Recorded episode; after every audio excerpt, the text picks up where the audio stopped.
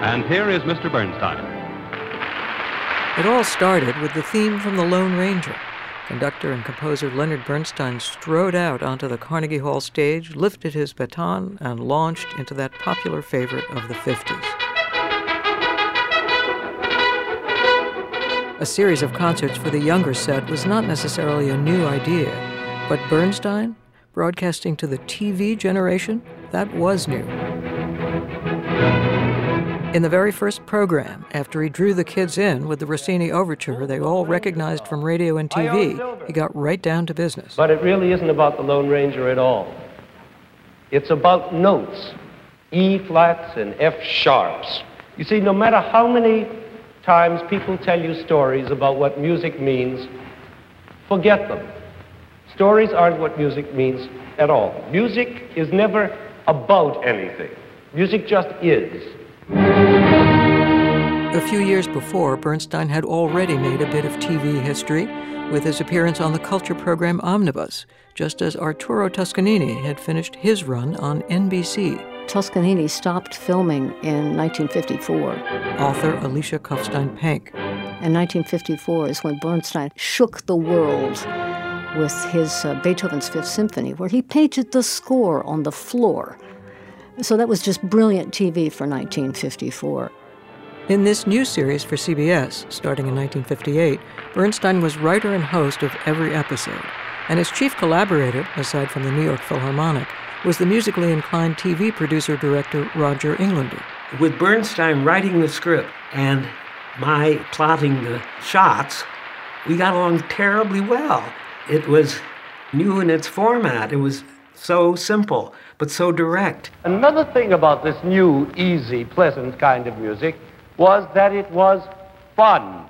Those people in lace cuffs and powdered wigs. As Lenny considered the history and mystery of classical music, Englander's cameras looked for engaging shots of the flute player doing a solo, or the mesmerized six year old in the third row. This was in the 50s. The cameras were huge, and they lumbered around like mastodons. Englander's Camera One in the back of the orchestra gave the folks at home the orchestra's eye view of the conductor. I wanted to introduce extreme close ups with Bernstein as the center. That was an angle that nobody had, had ever seen before this time. From that central position, Bernstein did just about everything he could to entertain and engage. In the episode on humor in music, the orchestra plays a piece by Walter Piston. And then Bernstein explains how music can imitate. It's one of the oldest ways of making you laugh by imitating things or people. It's like comedians who do impersonations of famous stars, like impersonating Greta Garbo, I want to be alone, or impersonating Katharine Hepburn, oh, it's lovely, it's just lovely.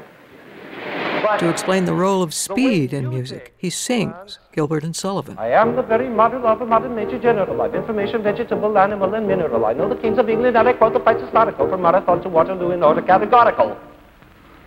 It's a mouthful. Another time, from the parquet to the top balcony, Bernstein gets the whole Carnegie Hall audience singing around.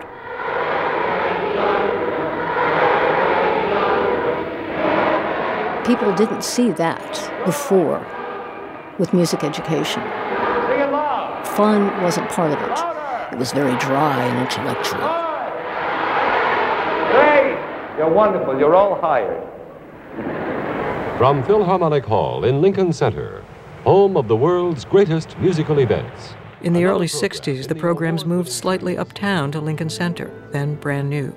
And Bernstein was still plugging away at being his charmingly relatable self. Uh, let's take a, a, pop tune. In fact, let's take a typical Beatles tune. His eldest daughter, Jamie Bernstein, got to tag along in her youth. And I remember when he used And I Love Her by the Beatles to explain ABA form as in sonata form. First, there's an A section. And he went to the piano and actually sang in his terrible gravelly voice. I give her all my love, that's all I do.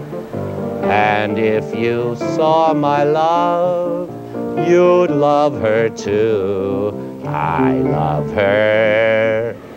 That's A, all right? And the audience just went nuts, and all the girls were squirming and squealing. And Roger Englander got all these fabulous audience reactions. At those moments, it seemed the medium had met its match. He came along as television came along. They, they arrived simultaneously and were made for each other. It was just one of those things. We all knew he was a genius. I mean, nobody doubted that. Composer John Corigliano at that time worked on the broadcast as an assistant. He could look you in the eyes, and as far as you were concerned, Lenny didn't have eyes for anyone else but you.